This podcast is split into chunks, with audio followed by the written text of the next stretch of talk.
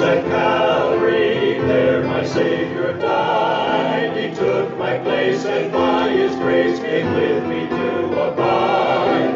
All I need for living is mine by just believing. Life begins at Calvary, life that never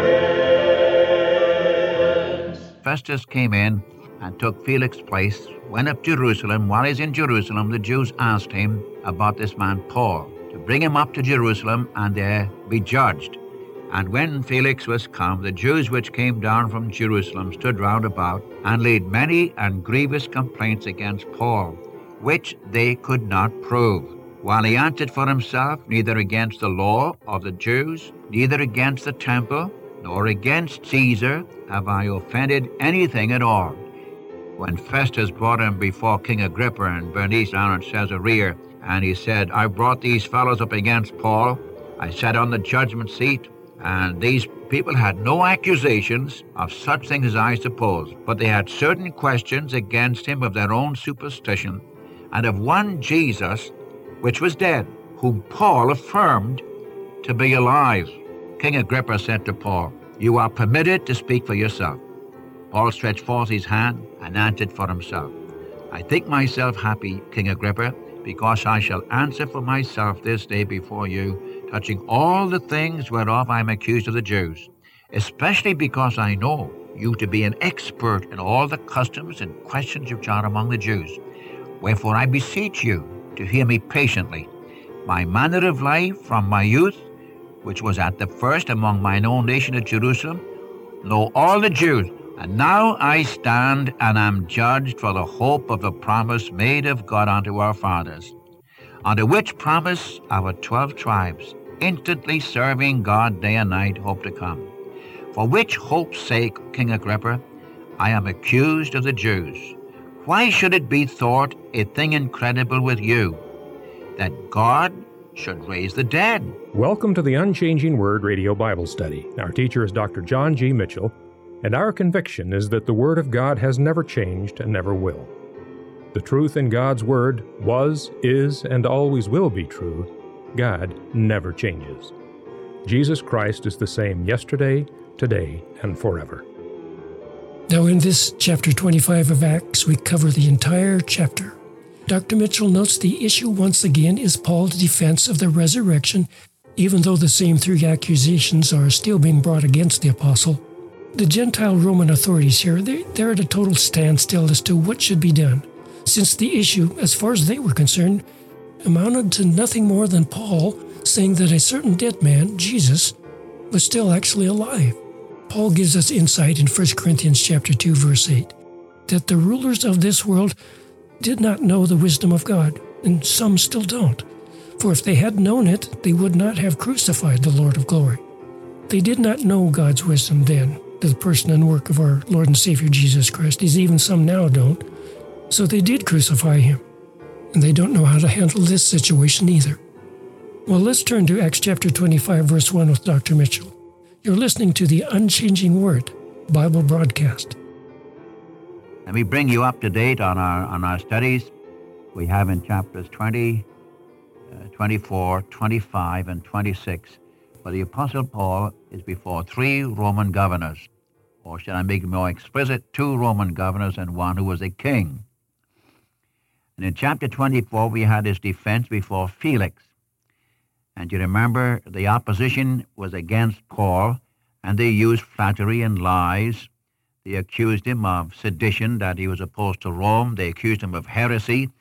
They claimed he was against Moses. And they accused him of sacrilege, that he had defiled the temple. And in Paul's defense, he, he answered all the three charges. In fact, he hadn't been there long enough to start an insurrection. He was not preaching against Moses. He was there quietly in the temple and then he didn't defile, he didn't bring anybody in again, in, any Gentile into the temple. But he did, in his defense, you remember, spoke of his belief of how he worshiped God, how he believed the scriptures, that he was neither against Moses nor the temple. In fact, if they had believed the word of God which they claimed, they would have had the same faith he had, and he had hope of the resurrection. And may I remind you again, Paul made no apologies for his faith. Wonderful thing in this matter. He made no apologies, and we ought not to make any apologies for our faith either. And then you have the his defense. He used his own character. He, had, he was void of void of offense before God. He had a clear conscience before God. He was without offense toward man. Now, what more could he be or do? And then you go down from, from verse 24 to the end of the chapter, and you have where, where Paul gives his defense before Felix. And you remember, he strikes at the very conscience of this, this wayward man, this man, Felix, who, was, who reveled in cruelty and lust. He wielded the power of a king with the mind of a slave. I'm quoting Tacitus, the Roman historian, on that. And three things that he went after uh, Felix on. First of all, he reasoned of righteousness to an unrighteous man. He reasoned of self control to an uncontrolled man, man uncontrolled in his passions and he spoke of judgment to come to a very sinful man who must stand before God. I'm not surprised at the fact that he was convicted, but may I say, no acceptance. Remember again, the time to accept the Savior is now. There's no such thing as a convenient time. A convenient time never comes. This man postponed his own salvation, and he postponed setting Paul free. He was a politician. He wanted to please the Jews. He didn't want to give up his sin, and he wanted Paul to give him money so he could set him free. He was a rascal, in other words, and his heart was not open to the Word of God. Now, when we come to chapter 25, we have Paul before Festus. Now, there's not much I'm going to say about Festus. Festus came in and took Felix's place went up to Jerusalem. While he's in Jerusalem, the Jews asked him about this man Paul to bring him up to Jerusalem and there and there be uh, be judged. And of course, they had these men lying in wait to kill him. And Festus didn't do that. He said, "Well, I'm going back to Caesarea in a few days. You come on down there and you accuse him." So they did that. So when you come on to verse seven of chapter 25, now read and when Felix was come, the Jews which came down from Jerusalem stood round about, and laid many and grievous complaints against Paul, which they could not prove. While he answered for himself, neither against the law of the Jews, neither against the temple, nor against Caesar have I offended anything at all. Here again you have the same three accusations that they gave that they um, gave against Paul when he was before Felix. This question, this question of, of sedition, question of heresy, question of sacrilege. I haven't done anything at all. I have offended in none of these three. Verse 9 But Festus, willing to do the Jews a pleasure, answered Paul and said, Will you go up to Jerusalem and there be judged of these things before me? Then said Paul, I stand at Caesar's judgment throne, where I ought to be judged. To the Jews have I done no wrong, as thou very well knowest. But if I be an offender, if I have committed anything worthy of death, I refuse not to die. But if there be none of these things whereof these accuse me, no man can deliver me unto them. I appeal unto Caesar. Then Festus, when he had conferred with the council, answered, uh, hast thou appealed unto Caesar? Unto Caesar thou shalt go. Now, if, if Paul spoke to Felix and stirred his conscience, and this man Felix was greatly disturbed about it, this man Festus was just the opposite. Festus was uh, as indifferent to the things of God as could be. And here we have Paul appealing to Caesar. What Paul saw was there was no, he would never have any justice, any justice at all. This man Festus was totally indifferent to the things of God. You go down to verse 19, verses 18 and 19, when he came before, uh, when Festus brought him before King Agrippa and Bernice, you remember, down in Caesarea, and he said, I, I brought these fellows up against Paul. I sat on the judgment seat, and these people had no accusations of such things as I suppose. Verse 19, but they had certain questions against him of their own superstition, and of one Jesus, which was dead, whom Paul affirmed to be alive. Now let me just stop here for, for a moment or two. I want you to mark again the issue is still the resurrection. But I want you to notice that Paul stands upon his Roman citizenship. He knew he would not have a righteous judge, nor would it be fair in their judgment against him. Just as you have in chapter 24, likewise in chapter 25.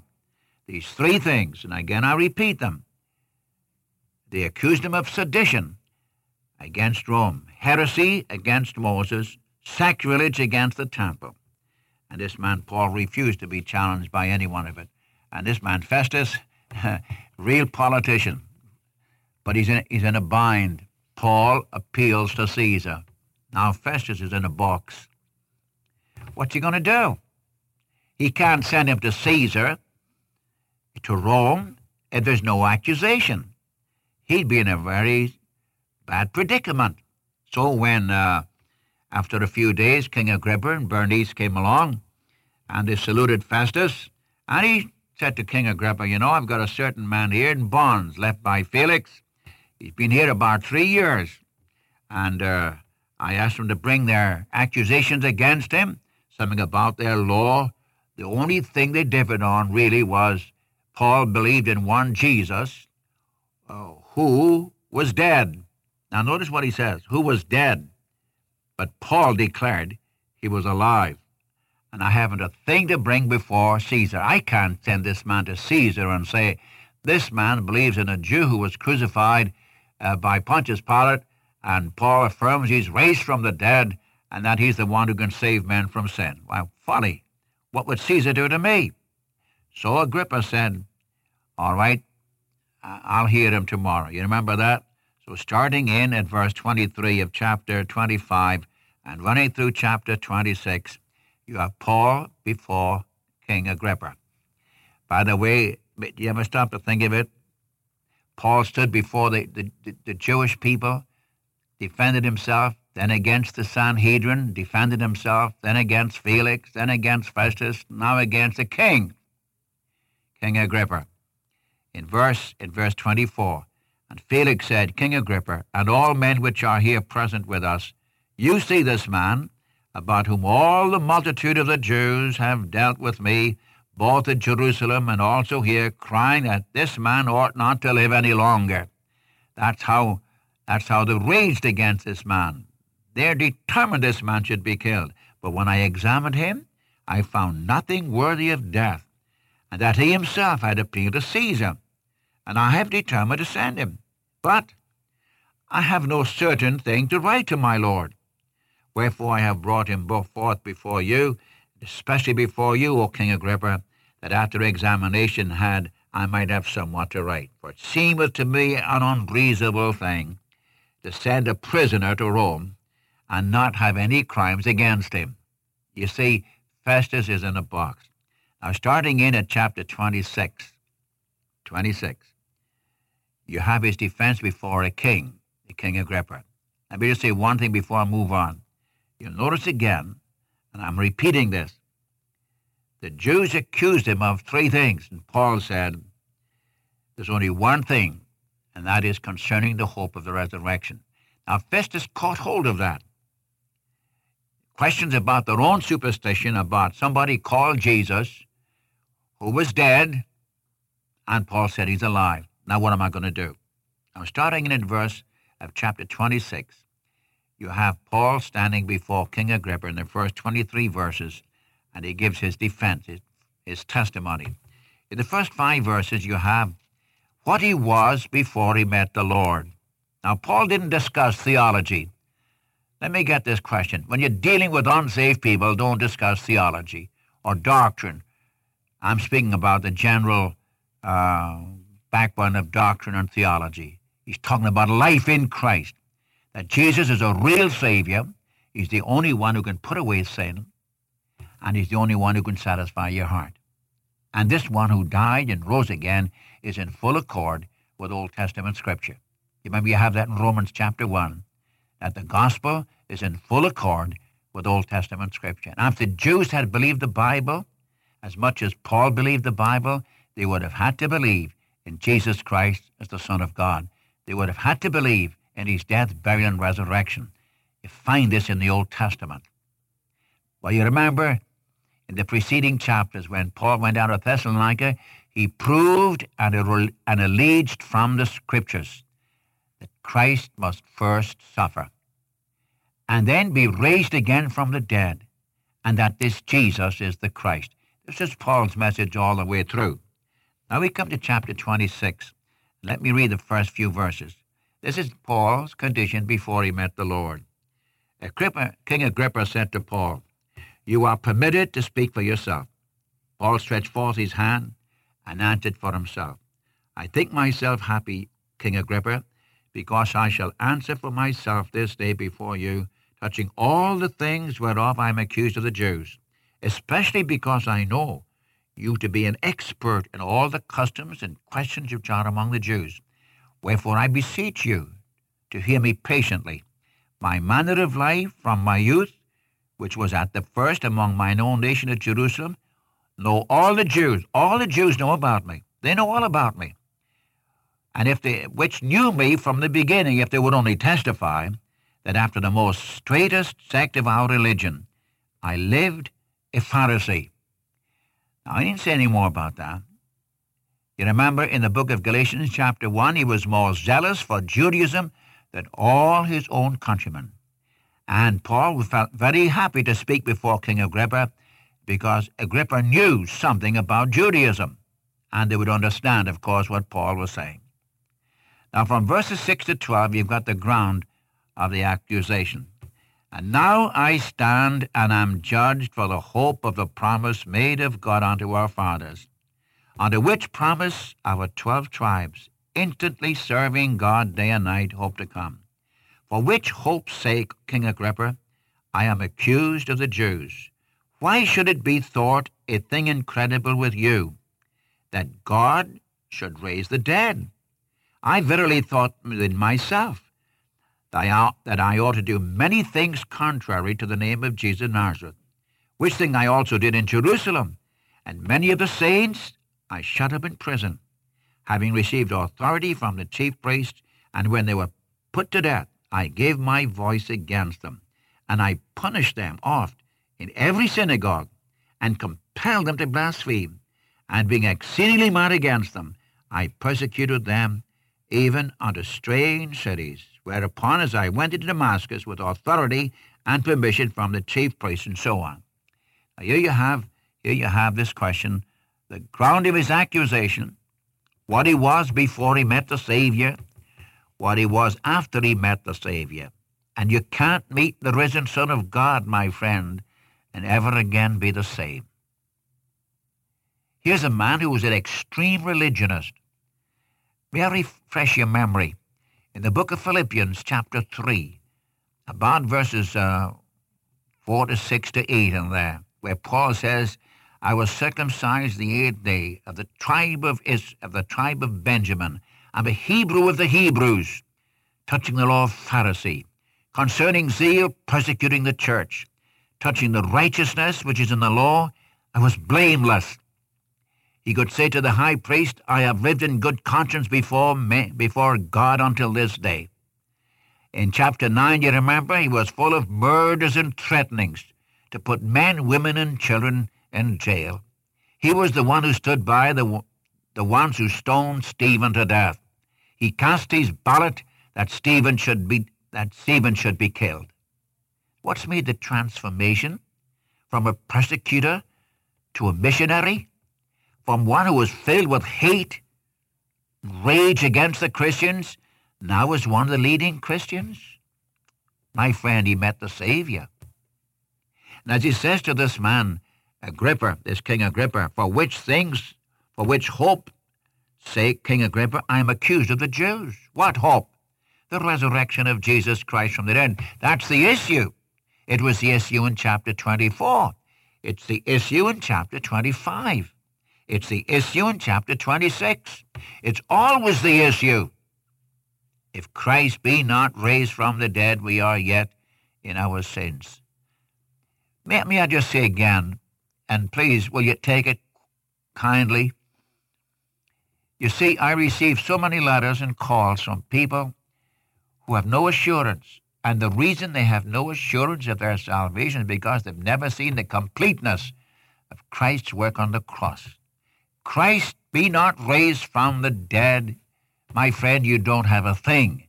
If Christ is raised from the dead and exalted to God's right hand to be a prince and a savior, then we have a salvation that's perfect, a salvation that's complete, a salvation that's eternal. God doesn't deal with part things. God doesn't say if you do, do 98%, if, if I do 98%, will you do 2%? If God left 2% for you and me to do, either to be saved or to keep our salvation, not one of us would be saved. Not one of us could stand in his presence. No, my friend, God has absolutely no confidence in anybody's flesh, neither yours nor mine. God has no hope of the old creation. And when a man or a woman comes and accepts the Savior, God doesn't patch them up. God makes them entirely new. In him is life. And When you and I come into relationship by simple faith through Jesus Christ, into relationship with the living God, my friend, we become the children of God. We have a new life. We have new motives. We have a new destination. We're guaranteed a salvation that's perfect. Just as Paul could say to the Thessalonian church, Now the God of peace sanctify you wholly, and I pray, God, your whole being, spirit, soul, body, be preserved blameless unto the coming of our Lord Jesus Christ. Oh, listen, if I'm talking to some believer today and you're having trouble, you're worried about your salvation, as far as you know, you've trusted Jesus Christ as your Savior. My friend, listen, He took you in, He saved you, and He's going to complete the job He started. As Paul could say to the Philippian church, 1 6. Do you remember it? being confident, confident of this very thing. He which hath begun a good work in you shall perfect it until the day of Jesus Christ. And when God puts his hand on a sinner and saves them, God is not going to be satisfied until that sinner stands in his presence conformed to the image of Jesus Christ. You see, the resurrection is the basic issue. Always has been down through the centuries. And we proclaim to the world not a dead Christ, but a living Christ. That's what Peter means in 1 Peter 1 3. Blessed be the God and Father of our Lord Jesus Christ, who according to his abundant mercy hath begotten us again to a living hope. A living hope. By what? By the resurrection from the dead. Verse 21, the same chapter. Who by him do believe in God, who raised him from the dead, that your faith and your hope might be in God. As our Lord could say in John 14, 19, because I live, you shall live also. And I just plead with your heart, my friend. When Paul says, think you it's an incredible thing that God should raise the dead? I should say not. I should say not. God can do anything. And when he raised his son from the dead, it was for the purpose of giving you the assurance that his work on the cross perfectly satisfied God.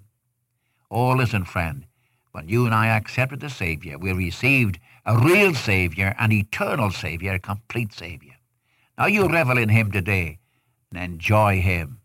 And he's just waiting with arms outstretched just to, just to bring you into real intimate fellowship with himself. Now the Lord bless you today for his name's sake. Help me,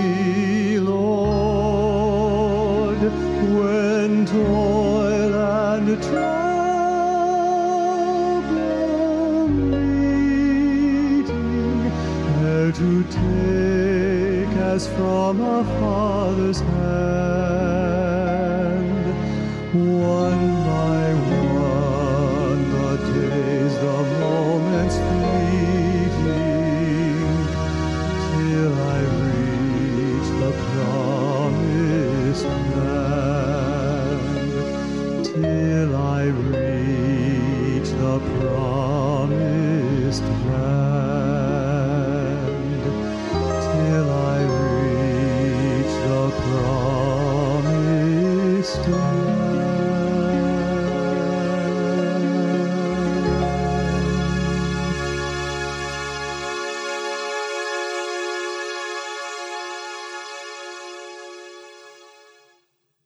Thank you for listening to the Unchanging Word Radio Bible Study today. Write to us with your comments and your prayer requests to the Unchanging Word, P.O. Box 398, Dallas, Oregon 97338. And so until next time, this is the Unchanging Word radio broadcast.